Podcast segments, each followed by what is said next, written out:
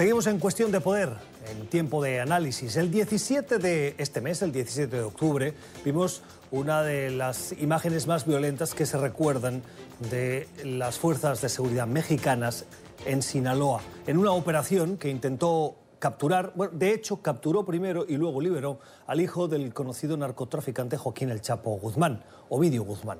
En esa operación las fuerzas de seguridad identificaron el lugar donde estaba el líder que ahora está al frente del cártel de Sinaloa, pero la violencia desmedida de los miembros del cártel, con armas de fuego de alto calibre, estilo militar, llevaron al gobierno de Andrés Manuel López Obrador a dar marcha atrás, a liberar a quien habían capturado, que es solicitado en extradición por Estados Unidos, y a pedir eh, o dar explicaciones después. Eso supuso un ridículo internacional por parte del gobierno de Andrés Manuel López Obrador, que dejaba en evidencia la fuerza del Estado y hasta dónde podía llegar, y algunos incluso tildaban de un Estado mexicano arrodillado ante los cárteles y la violencia. Un interesante artículo que se acaba de publicar precisamente hoy lleva por título Más allá de nuestras fronteras, pero en nuestro ámbito de control y abunda en la relación que hay entre la producción y venta e importación de armas de fuego de ese estilo militar en Estados Unidos y la influencia en México. Cómo la política de armas de Estados Unidos influye en la violencia mexicana. Hay que tener en cuenta que esto se produce porque eh, hace unos pocos días los gobiernos de México y de Estados Unidos se sentaron a hablar y sin muchos detalles anunciaron lo que se conoce o le han dado nombre de Operación Frozen, Frozen que traduce como congelado. En esa operación Frozen, los gobiernos de ambos países se ponen de acuerdo para reducir el tráfico de armas, eh, particularmente en cinco puntos de mayor control y de intercambio de mercancías y personas de la frontera de Estados Unidos con México. El autor del artículo es Eugenio Weigand, es el director asociado de Prevención y de Violencia de Armas del Centro para el Progreso de Estados Unidos, o en su nombre en inglés original, Center for American Progress. Eugenio, buenas noches. Buenas noches, muchas gracias por la invitación. Gracias por estar con nosotros. Em, lo que vimos en Culiacán el 17 de octubre fue excepcional. Mira, eh, es, son eventos que, que muestran el poder que tienen los cárteles en México, principalmente eh, el poder armamentista que tienen estos cárteles. Ha habido enfrentamientos entre estos cárteles y el gobierno en años previos. Eh, en el 2014 me parece que derribaron un helicóptero eh, del gobierno mexicano con una rifle Barrett estilo 50. En el 2011 por ahí también mencionamos un enfrentamiento que duró más de dos días en el estado de Tamaulipas entre miembros del cártel de los Zetas y el gobierno. Es decir, sí ha habido este tipo de confrontaciones en donde eh, muestra o se, deja claro el poder que tienen los cárteles y el fácil acceso que tienen a las armas de fuego, principalmente de Estados Unidos. Esto es algo reciente en los últimos años.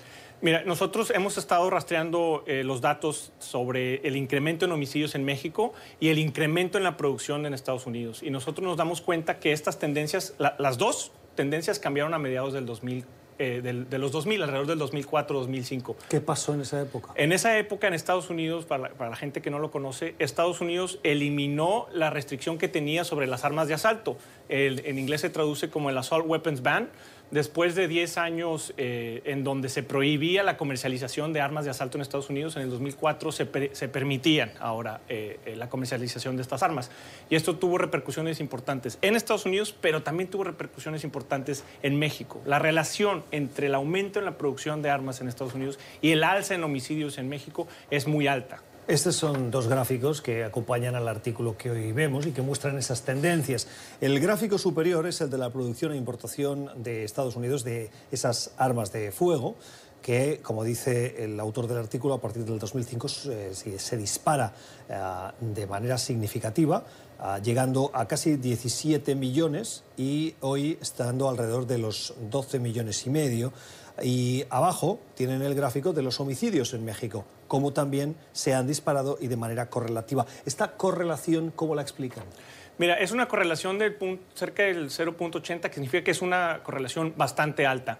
Pero nosotros mencionamos también eh, eh, datos y estadísticas que muestran que esto es más que una coincidencia eh, estadística, ¿no? Por ejemplo, vemos que en los estados donde mayor hubo un mayor aumento en los homicidios son los estados cercanos a Estados Unidos, eh, los seis estados de la frontera de México. También hay, hay estudios que muestran que entre el 2010 y el 2012 cerca de 213 mil armas cada año eh, fueron vendidas en Estados Unidos para ser traficadas. 13 mil armas. 213 mil armas anuales son compradas en Estados Unidos para ser enviadas a México. ¿Es legal comprar un arma de este nivel en Estados Unidos y llevarla a México? Es ilegal llevarla a México. Es legal comprar un arma de asalto en Estados Unidos. Eh, inclusive eh, puedes comprar dos o tres de este tipo de armas. Lo que es ilegal es cruzarla a México. Pero dado el nivel de corrupción que hay y el volumen de armas que hay en Estados Unidos, es muy difícil frenar esto. ¿Qué pasa si este un ciudadano intenta pasar un arma? Si es descubierto por el gobierno mexicano, sí es, sí es castigado, debe ser castigado. El problema es que... ah, cuando usted habla de corrupción, habla de la corrupción por la parte de México. Por la parte de México, sí. O sea, si yo eh, me subo a mi auto, voy a cruzar esa frontera, mi pasaporte me permite estar en los dos países sin ningún problema. Sin ningún eh, problema. Paso, eh, las autoridades estadounidenses ven el arma, pero no me van a decir nada. ¿Me van a dejar pasar sabiendo que en México va a ser ilegal? En teoría no deberían de dejarlo pasar, pero hemos visto que, Estados Unidos ha hecho muy poco para frenar el flujo de armas del de norte a sur. Eh, y en México, precisamente lo que creo que la operación eh, Frozen empieza a, atender o quiere atender es eso precisamente, eh, ser un poquito más estrictos en, en, ese paso que se da tanto del lado americano como del lado mexicano. Y eso lo hacen particularmente en cinco puntos de la frontera. ¿Por qué esta prohibición de armas de fuego que tenía una limitación de 10 años tenía esa limitación? Quiero decir, si algo es malo, es, malo ahora y en 10 años. Sí, es correcto. No, eh, las razones por las cuales tiene una limitación no me quedan claras. Este, me parece que fue una, un periodo de prueba ah, para ver qué pasaba. Eh, hay estudios que muestran que en Estados Unidos sí hubo una reducción en el, número de tiroteos masivos y en el número de víctimas de tiroteos masivos. O sea, sí hay evidencia de que sí funcionó. Sin embargo, aún, aún teniendo toda esa evidencia, no, no se continuó con esta, con esta prohibición. durante el gobierno del presidente Bush se, se removió y vemos que la producción en Estados Unidos, particularmente la producción de rifles y de pistolas de alto calibre, aumentaron en el 2005 en, Estados Unidos. Hoy, según diversas encuestas, tengo un dato aquí, el 67% como mínimo de los estadounidenses cree que las leyes de armas de fuego deben ser más estrictas, por encima del 61 del 2017. Es decir, la tendencia es al alza y ha continuado subiendo. ¿Estos datos son así de altos en el momento en el que esa restricción quedó eliminada y no se prorrogó? No eran Eh, no hay que olvidar que en Estados Unidos, o sea, aparte del problema del tráfico de armas, en Estados Unidos también hay un problema serio de armas de fuego, donde 100 personas mueren al día, donde los tiroteos masivos se han vuelto muchísimo más frecuentes y, vimos cómo afectaron particularmente a los estudiantes de Florida, que inmediatamente convirtieron eh, ese incidente en un, en un, movimiento activista muy, muy fuerte, ¿no? que ha tenido eh, repercusiones y que ha influido también en que ahora la mayoría de la gente en Estados Unidos apoye regulaciones como la prohibición de armas de asalto o la revisión de antecedentes en, todos los puntos de venta. Y eso es un poco lo que tratamos nosotros también al final de la columna. Nosotros decimos, bueno, está en nuestro control también reducir el tráfico a México porque hay leyes que, hemos, eh, que sabemos que funcionan como la revisión de antecedentes en todos los puntos de venta, como la prohibición de armas de asalto, que frenarían el tráfico a México. Y no solo eso, reducirían la violencia que se ve en Estados Unidos también. La segunda enmienda de la Constitución defiende el derecho, a, de acuerdo a la interpretación que hacen los jueces, a, portar, a tener armas y a comprarlas.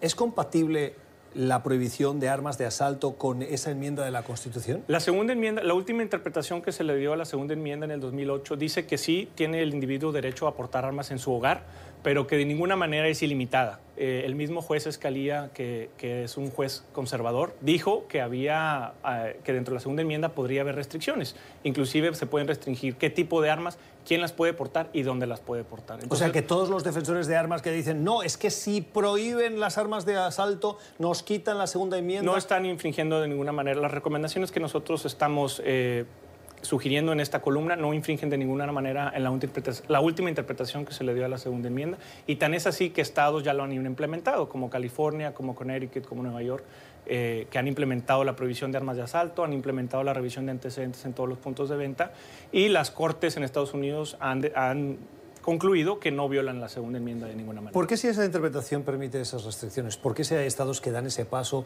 y aprueban esas legislaciones que si bien permiten las armas, no las de armas de, de asalto o de alto calibre, cuesta tanto en Estados Unidos que haya una regulación federal nacional que aplique un criterio similar para todos?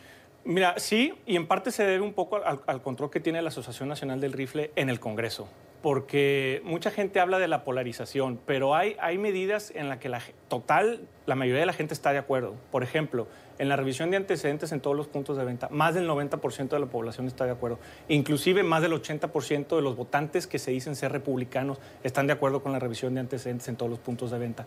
Y, vemos porcentajes muy similares en la prohibición de armas de asalto. Entonces no es tanto un problema de polarización, me parece más una falta de voluntad política por parte del Congreso de Estados Unidos, quien eh, como te, repito, eh, están influidos por la Asociación Nacional del Rifle. Ahora eh, hay algún televidente que nos puede estar viendo que sea partidario de las armas y que esté diciendo, sí, claro, pero si dan ese paso, luego me van a venir a buscar mi pistola o mi arma de caza que tengo en mi casa y por lo tanto no podemos permitir que se avance en esa legislación. ¿Qué le dice? En ningún momento se ha mencionado que ningún político, yo he escuchado que ningún político o ninguna asociación esté cabildeando por esa medida de ir a confiscar armas a los hogares y quitarle las pistolas a los ciudadanos. No, bueno, no Beto O'Rourke sí lo dijo en el Lo dijo en, las armas de asalto, no, no en las armas que no, no son incluidas en el catálogo de armas de asalto. Es importante aclarar también eso, esa, esa postura.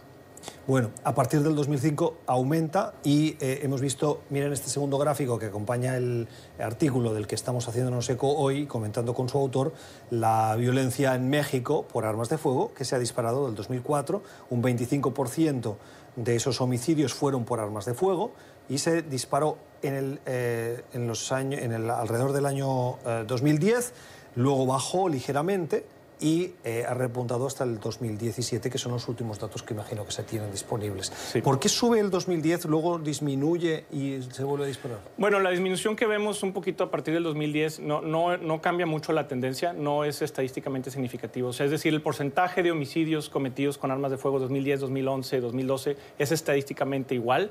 Eh, el repunte que sí vemos es a partir del 2004, llega a su punto en el 2010, eh, una alza muy importante y se mantiene constante, y a partir del 2006 vemos otra vez un porcentaje eh, grande, un aumento en el porcentaje de homicidios que se cometen con armas de fuego en México. Y aquí es importante también mencionar que esto va más allá de los homicidios. La violencia con armas en México también lo ves en, los robos con armas, en los secuestros, en las extorsiones, en las amenazas. Inclusive si hablamos específicamente de los homicidios contra las mujeres, feminicidios, también las armas han jugado ya una parte importante. Yo no sé si viviese en Culiacán, qué pensaría, pero probablemente con el nivel de armas que hay en la sociedad hoy, eh, podría eh, comprar el argumento de los que dicen que a un hombre con un arma se le abate con otro hombre con otra arma. ¿Esa es una buena estrategia? Bueno, en Estados Unidos vemos que esas, esos mitos han fallado. Eh, si comparas a Estados Unidos con otros países similares desarrollados, Estados Unidos presenta una tasa de homicidio 25 veces mayor. Este, ¿Es comparable con algún país del mundo? Estados Unidos. Sí, bueno, eh, hay estudios que comparan Estados Unidos con 25 países desarrollados, Alemania, Italia, España, y muestran que la tasa de homicidios en Estados Unidos es 25 veces mayor a estos países. Eh, eh, en Estados Unidos mueren 100 personas al día, es más probable que te roben el arma a que tú te defiendas con ella en, tu hogar.